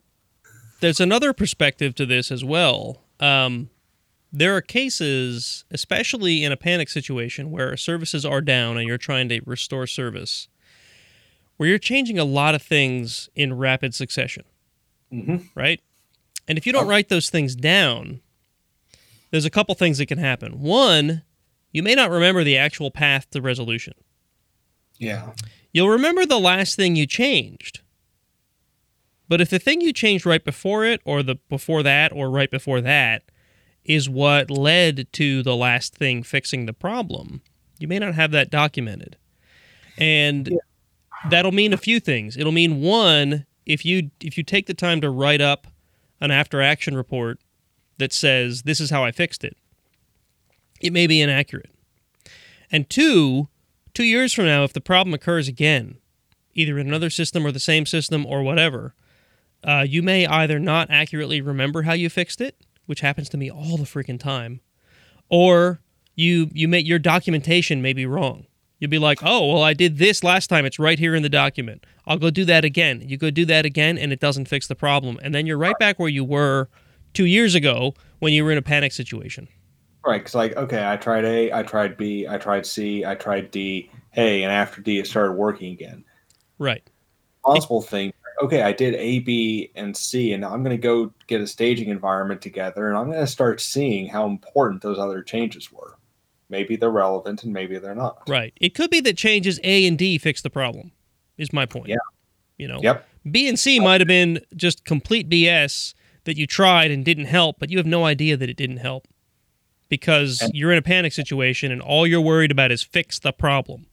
And because they're changes that are now undocumented, um, they could independently cause problems down the road. Right. Because right. your system's in a different state. Yeah. Been there, this, done that.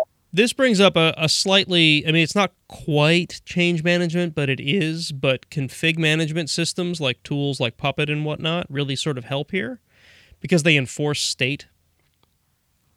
Um, I don't know if I want to go too deeply into this at this point, but it is it is something that's worth having on your radar. Uh, I don't care what tool you want to use, Chef, Puppet, Ansible. I mean, there's like a dozen of them out there. I think there, there's a new one I recently heard about that I can't remember the name of this this space is changing frequently. Puppet is one of the oldest. Puppet and Chef. Um, what was the other one from this era? CF Engine. Yeah, maybe. But I think so. Anyway, um, they're all they're all a way of, of enforcing state.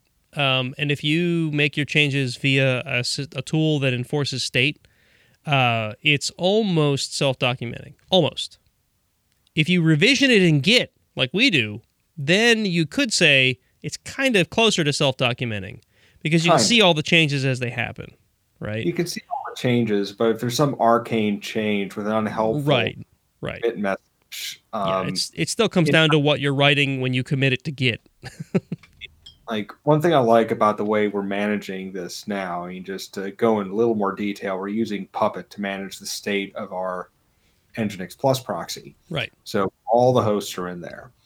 Um, and so obviously to some extent that's self-documenting, but our workflow is when we make changes, um, there's a merge request which provides the opportunity for at least a fairly brief discussion, you know, explanation of right. what this change is meant to accomplish. And it's not uncommon that that references a either a ticket in my the tracking system that my team uses, RT, or the tracking system your team uses, uh, Redmine. Mm-hmm. Um, which again is for our own notes, um, right. so that we know why we did that. Because I don't know about anybody else, but once I'm a couple of months removed from a project, I'll remember broad strokes. I mean, I'll know right. what we did, but I'm not going to remember details. In part because I don't have to, because I wrote it all down, so right. that I didn't remember. Yeah, I mean, there was definitely a time when I was younger and had a smaller network to manage where I kept it all in my head, and that was fine. Because I was the guy running everything. I was the guy that fixed everything. I was the guy, or me and one other guy in, in most cases. Um, so we each had our own spe- specialties. And, uh, you know, if there was a Linux problem, they'd come to me and I'd be like, oh, yeah, I've seen this a dozen times and I'll go fix it again. I didn't write it down. I just did it because it was in my head. As your environment gets more complex and as your your brain gets older, that's harder to do. Mm-hmm. You know, I've I can still depend on that to some extent, but man, the level of stuff that's in my head, some of it is just too complex to remember with with fine detail. Mm-hmm. And some of it's just too broad. There's just too many incidents that are piling up in my head. Like I, I could probably recall for you how to manage a Qmail system because that's what I did for years when I was in my last job. Uh, but I couldn't recall it for you in detail because it was ten years ago. Yeah, not probably not well enough to actually to actually manage it. Right. So, like, there was a point where I had built so many Qmail systems, and Qmail is a relatively complex beast to build and run. Uh, for anyone who's run Qmail, you're probably cringing right now. Um, Charles, if you don't know what Qmail is, it's basically uh, before there were collaboration suites, there was just Pop IMAP SMTP, right? Qmail was one of the services that would provide that. I mean, Lotus Notes has been around an awful long time, but yes. okay, so before en masse, people were using collaboration suites. So, like, if you went to an ISP in the 90s and they gave you a mailbox and nothing else, no calendar, no, you know, document storage, just email, it was probably hosted on Qmail. It was like yeah. one of the most popular MTAs on the planet. Mm-hmm. Um, in fact, I think their tagline for a long time was the second most popular MTA on the planet, and that was because SendMail was the most popular because it was packaged with every distribution of Linux ever. anyway, I digress. My point is, um, I could probably recall some of the common tasks I had to do with Qmail. I could probably give you a general overview of how you had to build a Qmail server. I could not do it from memory today like I could then right? So imagine you're managing a system that you don't touch often, but it's important. Write down the changes you made. Write down how you fix the problems because there's a good chance you're going to encounter them again. And when you do, instead of having to pull it out of this meat in your head, you can pull it out of documentation that never changes and doesn't get, you know, changed with age like the stuff in your brain does. yeah. Or, you know, you know we've um, it's been an interesting experience over the last year. I think I've mentioned, you know, we have someone who's fairly new in our department, and he's now taking over tasks that I used to do. Oh, right. Other people, we means we've actually had an opportunity to test our documentation. That's got to make it so much easier to hand off document or hand off services when it's like, oh yeah, it's all written down right there. Go read it and let me know if you have questions. Pretty much. Um, and then occasionally, you know, we'll find that there are gaps. You know, there are missing Excuse steps, me. just things that we neglected to write down, and then that requires a little bit of work and a little bit of research. But yeah, that's a good test. Uh, I don't know yeah. if if you write your documentation, then you also have to remember if you've written it down and then you go to do that process, don't just do it from memory. Use your documentation. Right. Make sure it's still right. There was a process that I and uh, the previous director who I worked under, who you probably remember, uh, used to follow, where um, if one of us built something, like say we're designing a brand new, when we did our VM clusters, when we did the the first uh, you know Red Hat cluster suite managed VM clusters, uh, he built the first one using Xen and like Red Hat Cluster Suite and uh, clustered LVM and like all these really difficult to manage and difficult to to configure things, yeah. right? He wrote it all down in our wiki. When it came time to build the next one, I should say he built like a test system, right? When it came time to do it for reals or when he wanted someone else to learn how to do it, he didn't show you a damn thing. He said, "Here's the wiki. Go build it. Let me know if you have questions." And that worked well. Um, yeah. He, I, I inherited a bunch of services from him, and that's how I learned them. He said, "Here's a book. Here's the wiki I used to write it or to set it up. Let me know if you have questions." and I mean, that's it. It was a, it was a stark difference from what I had at my last job to when I came in to uh, to the college. But I think, from my perspective, I learned those services so much better by having to read the book, having to read the documentation, having to build the thing myself. Mm-hmm. And, you know, because of that, I was able to to manage them much better. You know, it's not just like, come on over here and sit next to me and I'll, I'll show you a few things. It's, you know, like you're going to architect this, you're going to take my architecture and redo it. so, yeah, yeah, when I when I inherit, when I inherited Zimbra from him, Zimbra is a pretty complex system the way we had it set up. Uh, yeah, one of the things one of the things we didn't have was like a test environment for Zimbra. One of the first tasks he gave me when I came to the college was, "Here's my documentation. Build us a test environment." And I did, and because of that, I knew the system so much better. So anyway, I think I guess the the one last point we could touch on a little bit is uh, issue tracking systems, and this isn't necessarily 100% related to change management, but we did touch on it a bit. Um, I don't know how in depth we really have to go, but it's it's worth having something at your disposal to log your changes in.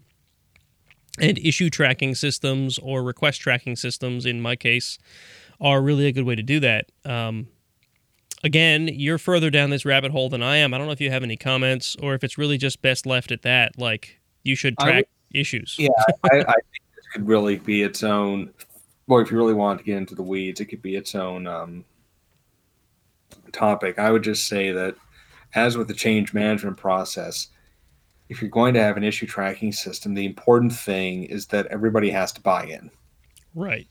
You can't have a situation where some people are using it and then some people aren't. That's completely untenable and will undermine the um, reliability of the system. And you know, some people will be like, "Awesome, here's a place to document things," and some people are like, "Ah, oh, why do I have to make a ticket?" But yes, you know, if but if the system's going to work, everybody's going to have to buy in, and everybody's going to have to agree to use the same platform. This comes back to the same level of complainers that I was talking about before when talking about a change management meeting and board, right? You know, at the very least, you know, for managing a particular service, everybody's got to use the same system to track it, mm-hmm. and that that's hard. That's a hard conversation. It is hard. I mean, we we went through this ourselves. Uh, what you wanted was an issue tracker, and what we wanted was a request tracker. And it's hard to find the same thing in like those two services in the same application. And fun fact, we did, and we wound up running two separate services to this Right. day. Yep. We've Which made it work. Just it's kind of a pain sometimes. Sometimes I wonder if I should just turn off RT and we'll start using Redmine. I don't think you've ever had the concern of. Uh, I don't think you've ever considered turning off uh, Redmine and using RT, have you? I can't say that's ever occurred to me as a reasonable step. No. But I I have advocated in the past for considering turning off parts of Redmine and moving to GitLab, but uh, Yeah, and that's. I mean, that's again. We could have a whole separate show about tracking change and tracking issues and tracking ev- everything. where do you track issues? Right. and how do you manage projects and are these the same thing because superficially it seems like it's kind of the same stuff and i'm not sure it is anymore and i don't feel like i know what the right answer is Well, maybe uh, maybe in a future show we'll delve further into that. I think we're probably covering enough for tonight. Uh, So theoretically, next week we'll have another guest on to talk more about DerbyCon. Somebody else who's from DerbyCon, um, just a DerbyCon staple, really is what we've been going for. Uh, if that doesn't pan out, we'll come up with some other topic to, to chat about. Um, I have a couple. I have one line into someone who could be a guest, and I I don't know if uh, if they're going to respond or not. So we'll see. Um, but I think we're going to call it a night for tonight, and then maybe in two weeks we can talk a little more about issue trackers and request trackers. I think we did cover this topic once before, but I think it was before you were a co-host, Charles, and you may have different perspective on the topic than just Jason and I did, which I think is who covered it last time. i can't recall Yeah, i gotta check i gotta check the documentation yeah, right. Check the documentation, aka IronSysadmin.com, which is where I searched for the words change management to see if we had talked about change management before, and it came up empty. so, anyway, uh, I do want to give a quick shout out to the Admin Admin podcast. Uh, I listened to a recent episode of theirs. Um, one thing they talked about the same uh, article about the Quadriga CX uh, exchange, and they also gave us a shout out. So I want to return the favor. Uh, they just simply mentioned that they had been in contact with us and they've been sort of, you know, whatever. Uh, what's the word I'm looking for? Uh, just in communication with us. So uh, we've been in communication with them too. Yeah. All right, so yeah, uh, check out their podcast. It's pretty good stuff. Um, I had sort of fallen out of listening to them because I have too many podcasts to listen to. I've changed the way I'm listening to podcasts, so I have more time to listen to them. I.e., I'm listening to them while I'm working now instead of just while driving. oh god i can't make that work You can't? No. Sometimes they just fade into the background and I don't really get much out of them, but at least I can say I've listened to them. I used to watch Netflix while working, so if I could make that work. Some days it didn't. I'd have to turn it off and and actually work. So anyway, uh, yeah, I think we're gonna close up for tonight. Uh, as usual, you can hear us on the second and fourth Wednesday of every month. Um, if you subscribe to us on YouTube, you can see when we're doing this stuff live. Um, if you're not watching us live, it is fun. Uh, we we do enjoy having folks in the chat there. Uh, please give us feedback. I don't care if you email us, if you uh, leave comments on ironsysadmin.com, if you comment on YouTube or podcast, or uh, sorry, um, Apple Podcasts, wherever you want to do it. Give us feedback. Let us know what you think. If you got any ideas for topics, please send them our way. We'll do our best to try to see if we can cover them. Um, sometimes we just don't know what we're talking about, and uh, we're not going to try to BS our way through something. Um, but if it's an interesting topic we can learn about, certainly. You know, I'm always up for learning something new. How about you? absolutely Right. Uh, you can find us on Twitter and Facebook. I didn't see any reason to make an Instagram account, so don't look for us there. i think it's down right now anyway Oh, right. There was an outage today, wasn't there? Like Instagram and Facebook just like puked today. Kind of funny. Yeah. It's almost like they're run by the same place on the same servers. Weird. change management process that may not have accounted for something really important but who knows? Perhaps. Perhaps that is the problem. Uh, but anyway, just look for Iron Sysadmin on both of those platforms. Uh, YouTube.com slash Iron Sysadmin podcast will find us. We'll find our YouTube channel where you can watch us live uh, and see some past episodes. You can join our Slack, which has been a lot of fun. We get a lot of interesting conversations out of there from time to time. IronSysadmin.com forward slash Slack will get you to the, the join link. And uh, of course, you can support our show monetarily via Patreon if you'd like. Patreon.com slash Iron Sysadmin. And I think that's it for tonight. Everybody, thanks for listening and thanks for watching on YouTube if that's where you're at. Want to say good night, Charles? Night, everybody. Have a good one. We'll see you in two weeks.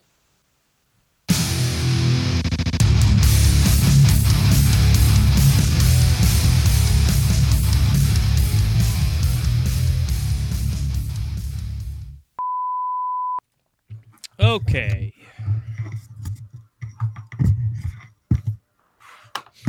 Are you done boxing with your microphone? Can we? No.